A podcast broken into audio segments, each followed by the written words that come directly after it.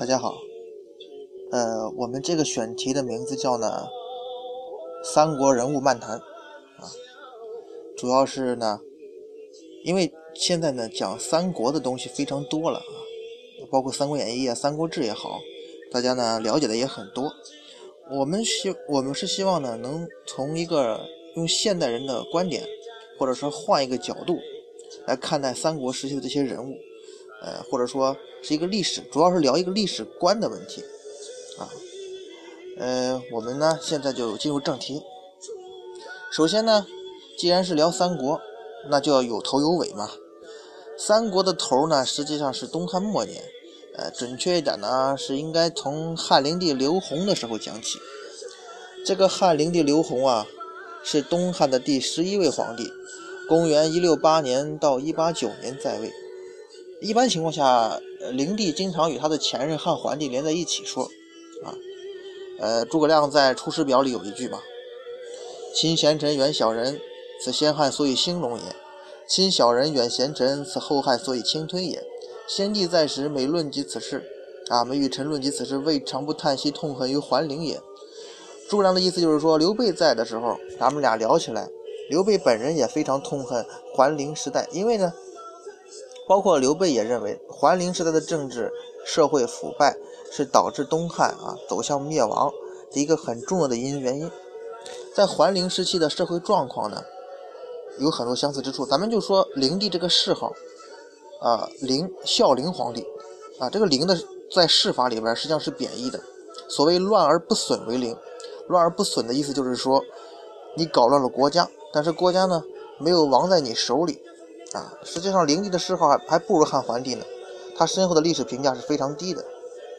在我们传统的历史观点认为呢，桓灵二帝统治时期是东汉最黑暗，这其中的主要原因呢，都都怪在了皇帝太昏庸身上。这里我们就要说啊，嗯，虽然说灵帝、桓帝也好，他肯定不是那种非常出色的雄才大略的皇帝，但是你如果脱离当时的社会环境，客观事实。你只把目光盯在这个皇帝身上呢，就有点稍微偏颇。因为我们中国人的历史呢，有一个非常的深入人心的观念，就是这个明君兴国而昏君误国，以至于在现在呢，这种观念已经成为一个深入人心的理念。但是我们要明白一件事情哈，在古代的专制社会的中国人呢，他们是。没有现在我们意义上所想的人权的一个政府，呃，对于国民自由生活幸福的权利，他是给不了的。嗯，当时的官员呢，古代的官员被称作是父母官，老百姓呢被称为子民。于是社会的一个潜在共识就认为呢，政府官员与老百姓之间的关系呢，就是父母与孩子的关系。呃，我们平常说父母与孩子什么关系呢？父母养活小孩儿。孩子一切生活呢，由父母来支配。这个比喻啊，显然是不恰当的。你如果用到国家与百姓的关系上，官员与百姓，因为百姓呢是靠自己养活自己的，双手养活自己。所谓父母官呢，也是靠老百姓的双手交纳的赋税啊什么来养活的。这种明君清官决定论呢，等于把老百姓排除在国家的系统之外。于是呢，经过几千年的压抑与洗脑。中国的老百姓永远都是民智未开的那些人，而中国的历史呢，一直摆脱不了一个怪圈儿打江山坐江山，再打江山。所谓其兴也勃焉，其亡也忽焉，也就是历史周期率。而《三国演义》开篇第一句就是：“话说天下大事，分久必合，合久必分。”那么，一个国家和社会为什么不能长治久安呢？我们首先呢。要明确一个概念啊，国家什么是国家？马克思说，国家是阶级统治的暴力工具。但是这个概念呢是非常精辟的，虽然马克思的话不一定完全代表真理啊。人呢是一种有社会性的动物，自然界呢完全的那种弱肉强食的法则是会人使人失去最基本的安全感。于是呢就诞生了政府，等于个人给呃。个人呢向组织交纳劳动成果，组织呢保证这个社会秩序，保证生产生活，这应该呢就是最初的国家的雏形。在一个国家里呢，起码要有两个阶层：统治者和被统治者，或者说是既得利益阶层和被剥削阶层。我们仔细看一下历史，你会发现这样一个规律：当这两个阶层的比例维持在一定数字上的时候呢，这个社会就会稳定。于是，当一个帝国的发展初期，既得利益阶层的数量是比较少的。然而，随着时间的推移，这个阶层的数字会像滚雪球一样越来越多。这种趋势呢，是由社会制度及人的本性决定的，你单纯靠个人是无法阻挡的。也就是说，当既得利益阶层膨胀到国家无法负荷的时候，这就必定会带来国家的崩盘、帝国的灭亡。呃，有一些先哲呢，曾经把治国呢比喻作牧羊。西方的一些学者啊，嗯，里面有一个不太恰当的类比啊，他是是这样这样描述的，就是当一个牧羊人他放牧一百头羊的时候，他只需要每个月杀一头羊就可以维持基本的生活，羊群呢也能稳定增长。但是牧羊人会有孩子，会有家里人，随着牧羊人的数量不断增多，这种平衡呢必定打破。当这个牧羊人的数量增长，呃，就是羊群的数量增长赶不上牧羊人数量增长，这个比例被打破的时候，比方说出现了一百个牧羊人放一百头羊的局面，那这个牧场就要完蛋了。即使说面临这样的危险的时候，作为既得利益阶层，他是不会放弃主动利益的，所以一切只能重新洗牌了，自然也就形成了一个新的轮回。所谓分久必合。合久必分了。我们再回到东汉末年，其实呢也不例外啊。而且呢，这个时候的这种情况实际上非常突出了。首先，我们说东汉的开国皇帝刘秀，刘秀他本身啊，虽然我们现在对于刘秀的很多说法，啊包括他早年种过地啊、牧过羊啊，啊，种过牧过羊没有？种过地，就是说接触过很底层的劳动生活，但是。刘秀，包括他后来起兵，可以看到他这个家族本身也是南阳的豪强地主。他能够登上帝位，主要是因为依托他背后的这个豪强地主的阶层，这个阶级的力量。他属在云台二十八将，他起家，他代表的这个阶层，刘秀就是本身就是豪强地主的代言人。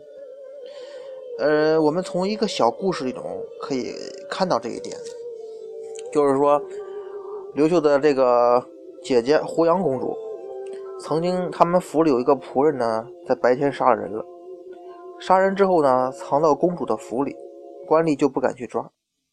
等到那个公主出行的时候呢，这个家奴呢就跟随一个这个政府高层皇亲国戚，他的仆人杀了人，到了什么程度呢？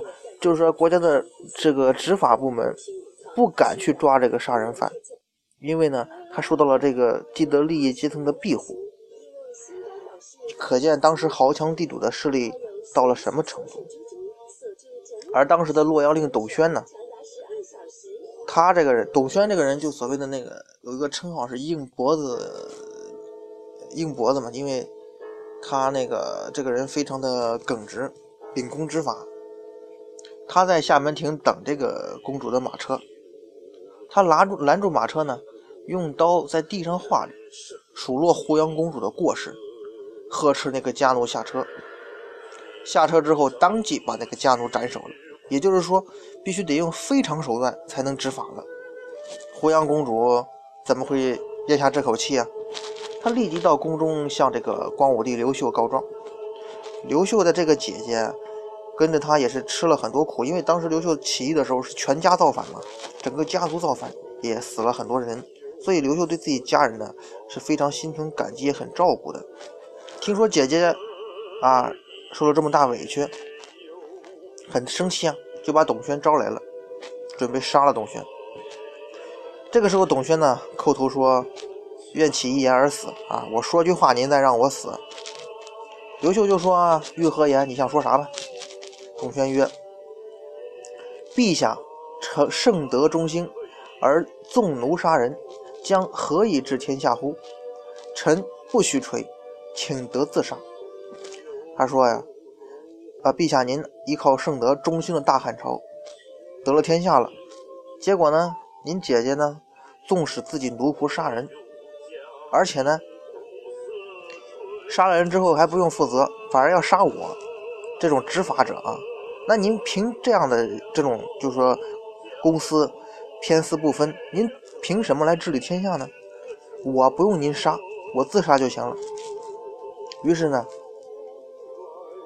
董宣就用头撞那个大殿的那个房柱，血流满面啊。刘秀一看也傻眼了，您觉得他其实刘秀知道董宣是对的，但是他又要给姐姐有点面子，就急忙让宦官呢架住董宣，你不让他撞了，真撞死了怎么办呢？并且让他磕头向胡杨公主谢罪。董宣呢又不听，就就硬挺着就不低头。于是刘秀呢就让宦官硬把董宣的头给摁下去，让他让他磕头。这时候董宣呢就两手撑地，始终就是不肯低头。这个就是硬脖子硬的来由嘛。胡杨公主看到这种场面，就跟自己弟跟光武帝刘秀就说：“文书为白衣时，藏王藏死，力不敢之门。今为天子，威不能行于令乎？”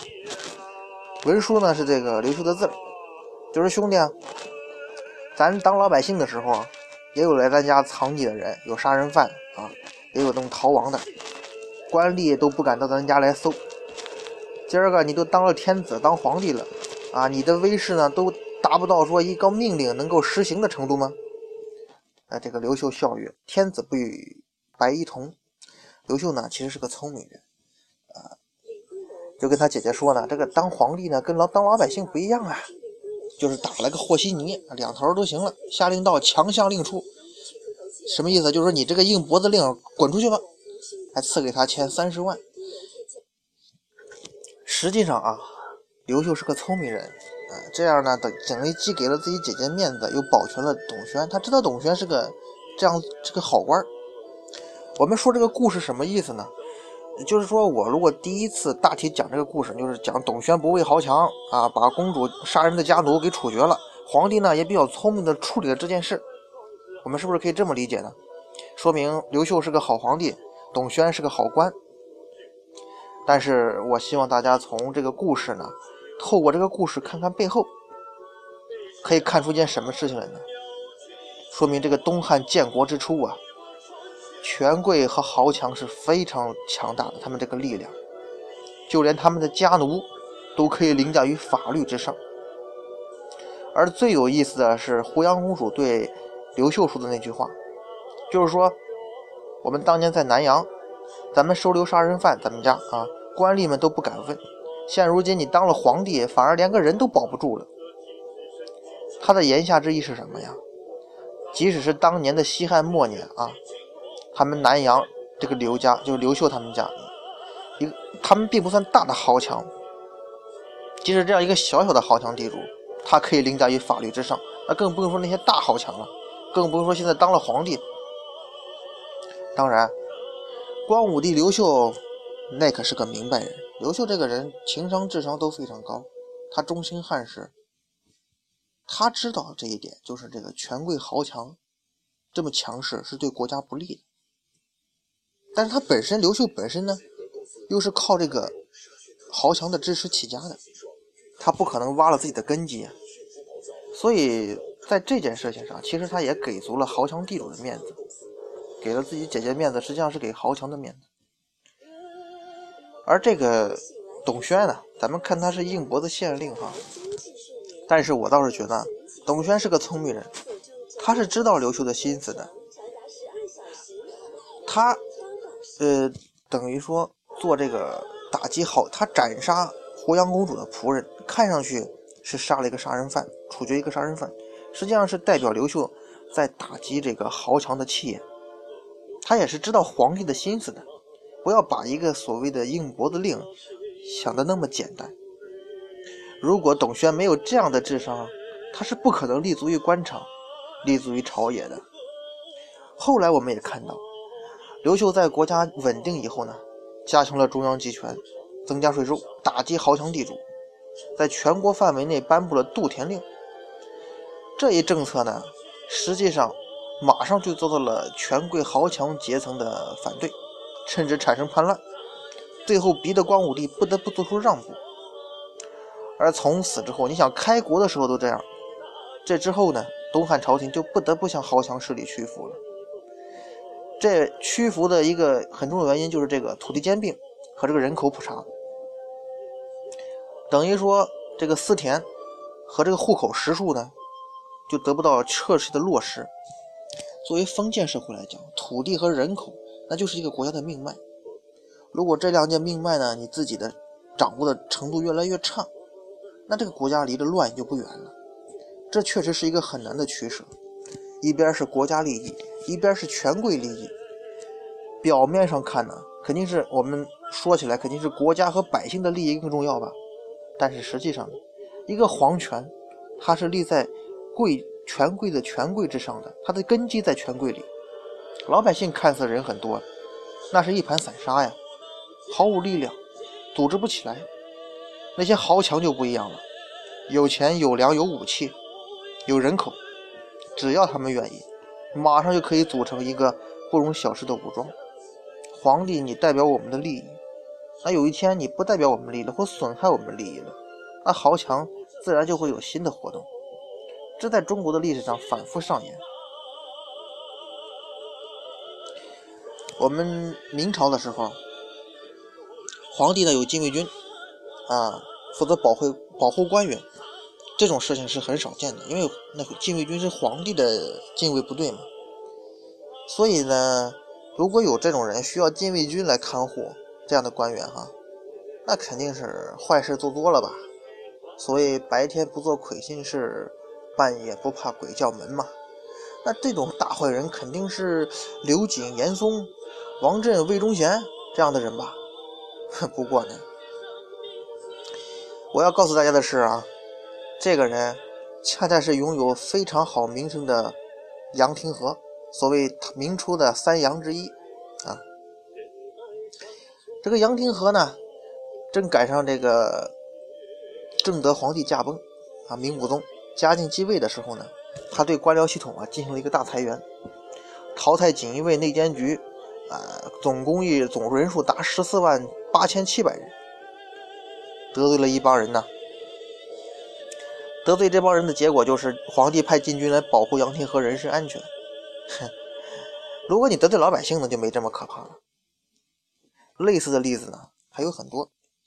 呃，这个建国大业那个电影大家都看过哈。